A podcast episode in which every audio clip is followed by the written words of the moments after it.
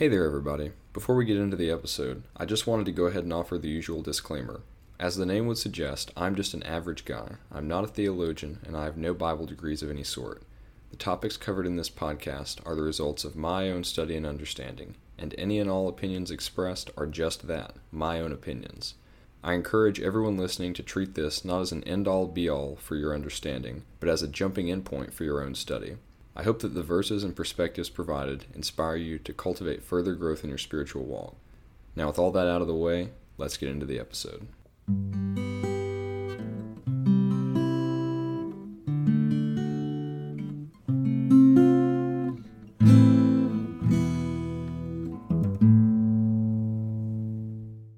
What is up, everybody? Welcome back to an average account of exceptional things. My name is Chandler, and I'm your host. Thanks for joining us today.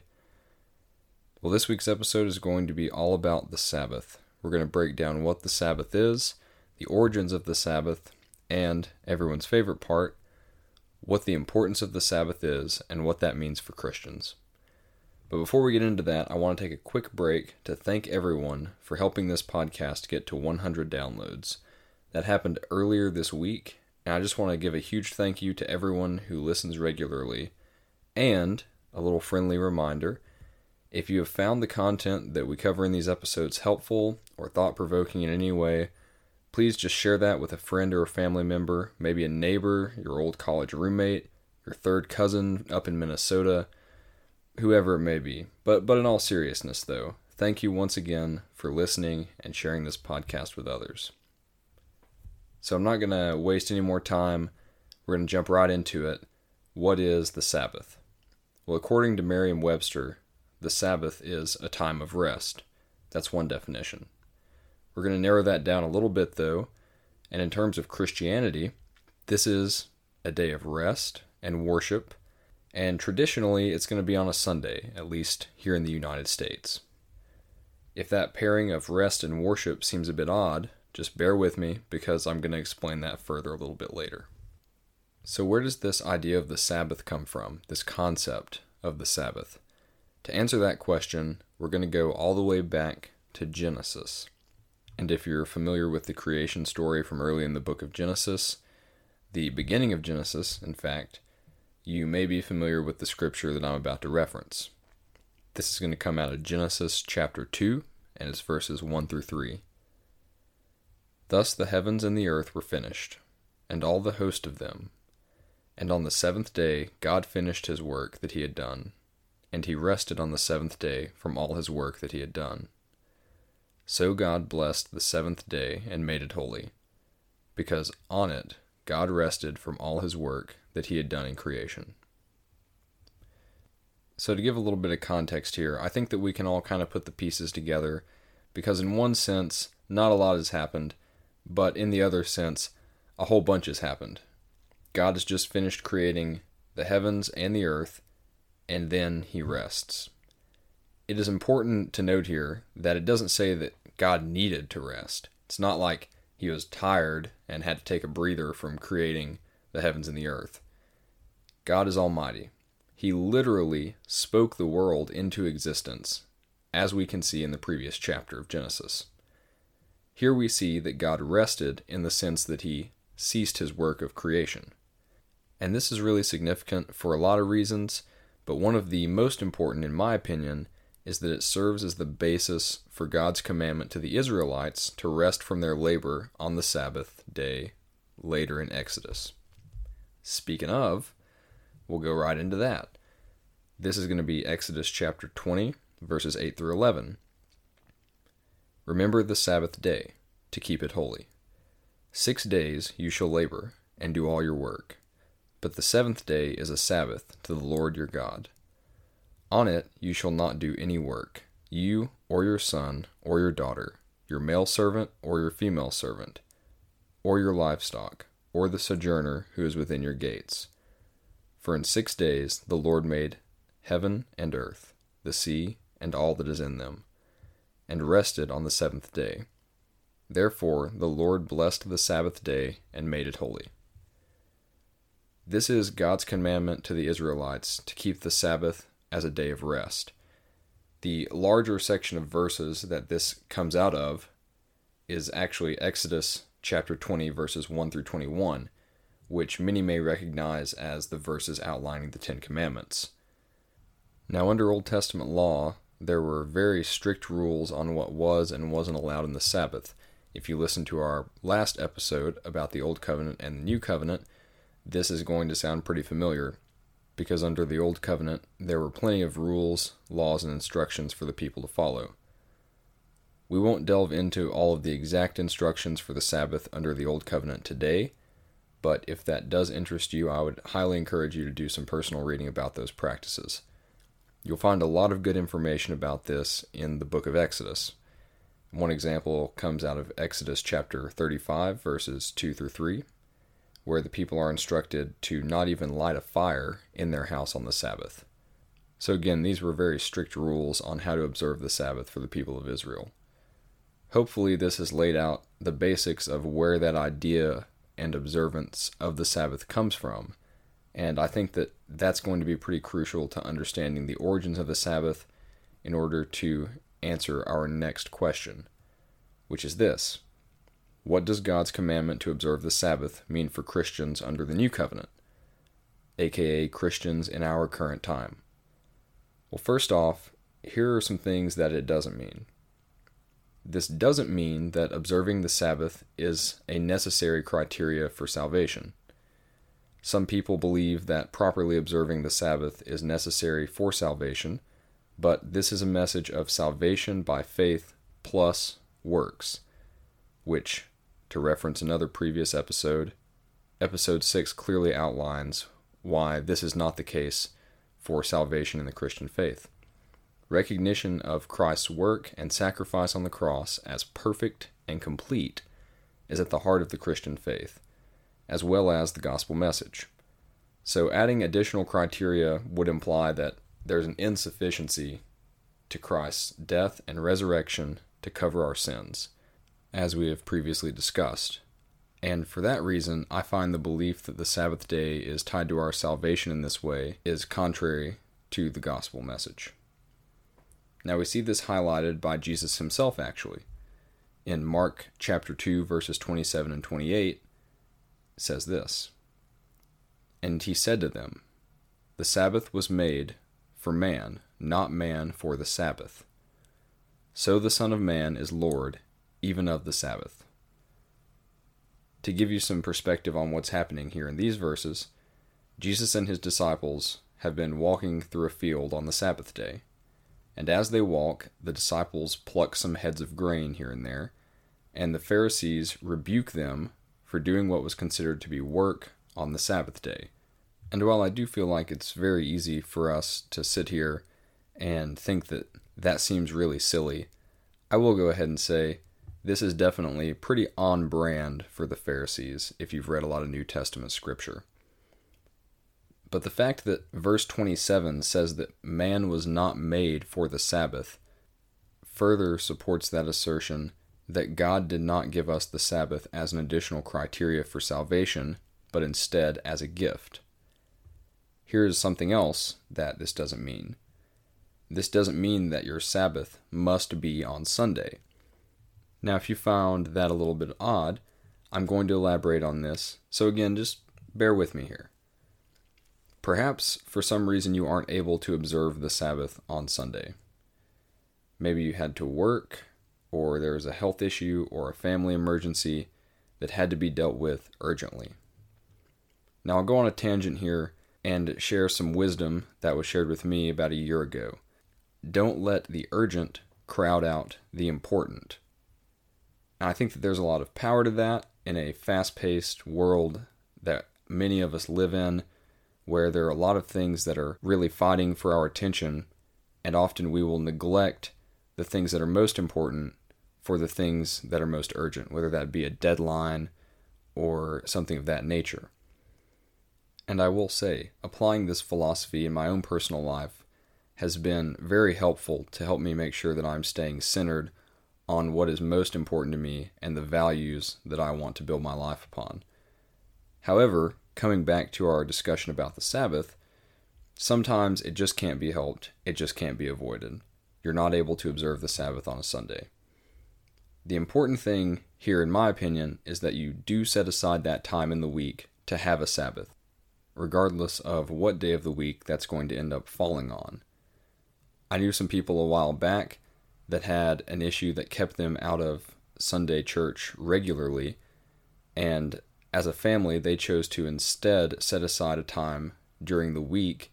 I believe maybe it was like a Tuesday or a Thursday, definitely something that was a little bit more unconventional to be their Sabbath, to be a time that they had allocated to rest in the Lord.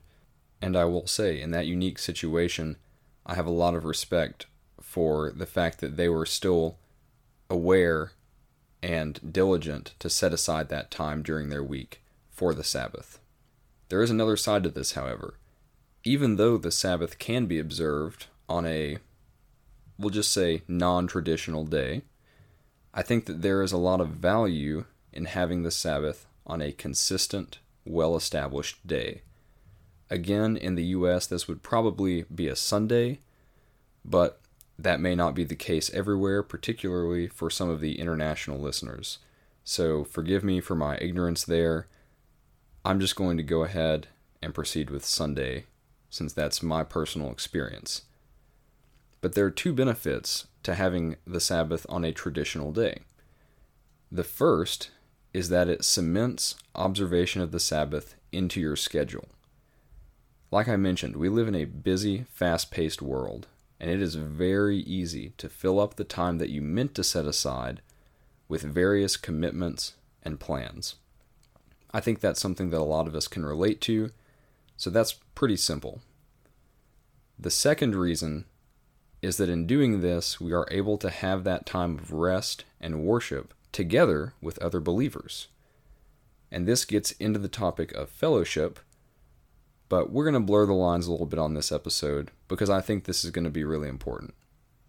I have a few verses here that highlight the importance of gathering together with fellow believers. And I think that all of these are pretty straightforward. So I'm just going to go ahead and read the three of them in a row. The first one's going to be from 1 Thessalonians chapter 5 verse 11.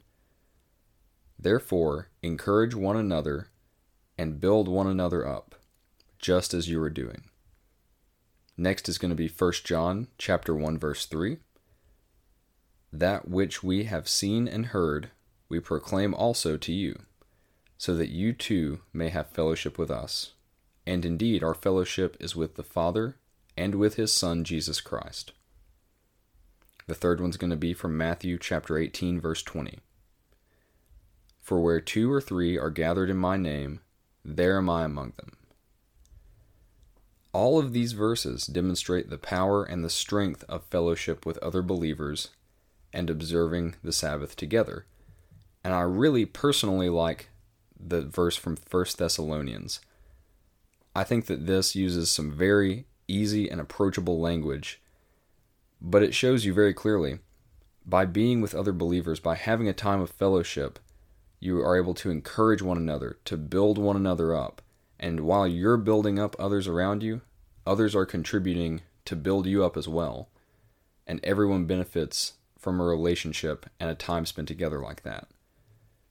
By observing the Sabbath on a Sunday, or whenever our local church meets, we get to worship, pray together, read Scripture, and hear the preached Word of God, which is such a powerful way to rest in the Lord. Fellowship with other believers will help fill up your cup so that you can then go out and pour into others. Which is why finding a local church and getting involved is one of the best things that a Christian can do. Really, here is why I think the Sabbath is so wonderful. Think back to the verses from Mark chapter 2. The Sabbath was made for us, not the other way around, which is why, at least in a practical, very applicable sense, which is how we like to do things here, the Sabbath is such an incredible gift, and it's also why it is so important, especially to Christians today. Now, I've probably said the phrase rest in the Lord about a hundred times now. Maybe not literally a hundred times, but I'm sure it feels that way to you, the listener. So I guess it's about time that I explained what resting in the Lord looks like. I'm sure everyone's dying to know. Well, first, there is an element of reverence. We take the time to remind ourselves of who God is, thank the Lord for the blessings in our lives, and then pray for those situations in which God is still working. Now, without getting too far into a discussion about prayer, because I can assure you there will be a future episode about prayer, I'd like to point out something really important here. Often, I think we have a mindset that prayer is the least that we can do, when in fact, in a lot of cases, prayer is the most that we can do. I can't take credit for that turn of phrase or that shift in philosophy.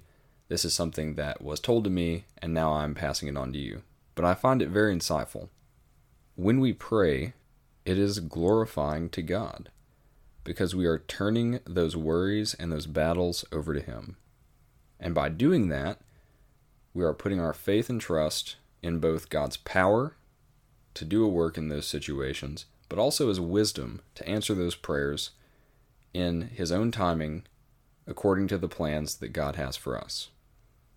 So, in addition to that reverence that we have on the Sabbath, we also take that time to step away from the things that often capture our attention. I may have mentioned this earlier, but a lot of times this looks like careers, education, or it could just be personal struggles. Anything that is fighting for your attention, we step away from that and take that time to recenter ourselves in Christ. I enjoy getting into the outdoors, and so I'm going to use an outdoors analogy. Don't worry though, this should be pretty relatable even to the least nature centric of us. The Sabbath serves as a regular reminder to check our map and make sure we aren't wandering off course. The last thing that you want to do when you're navigating is start going and never check yourself. And in that way, the Sabbath serves as a very important reminder for us to ground ourselves in Christ before heading back out into the world, into the mission field that we find ourselves in, whether that is abroad or right there in your own home and community. Each of us has a chance to share the gospel each and every day, whether that jumps out to you or not. So before we wrap up, I want to offer this key takeaway if you could bring one thing from this episode, if there's one thing that I hope really sticks with everyone, it's this.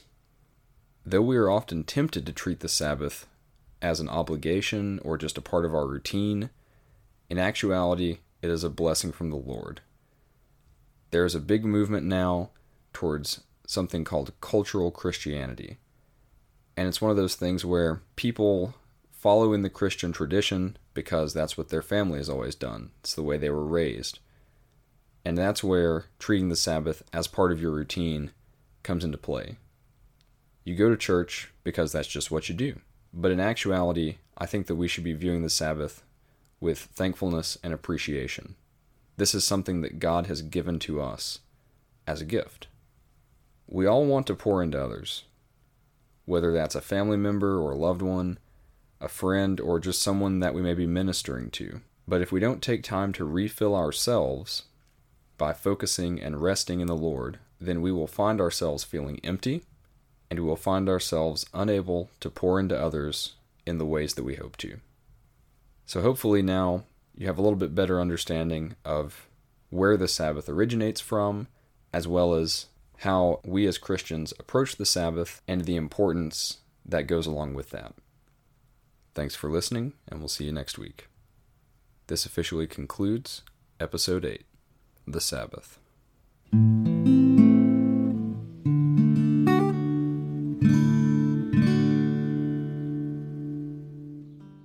Like I said at the beginning, I encourage everyone listening to use the topics covered in this episode as a gateway into your own study of God's Word. Hopefully, one of the verses mentioned or perspectives offered has inspired you to dig deeper and further your understanding of who God is, and then take that understanding and apply it to your daily walk. With all that said, I hope you've enjoyed this week's episode of An Average Count of Exceptional Things. And until next time, encourage one another, love your enemies, and count your blessings.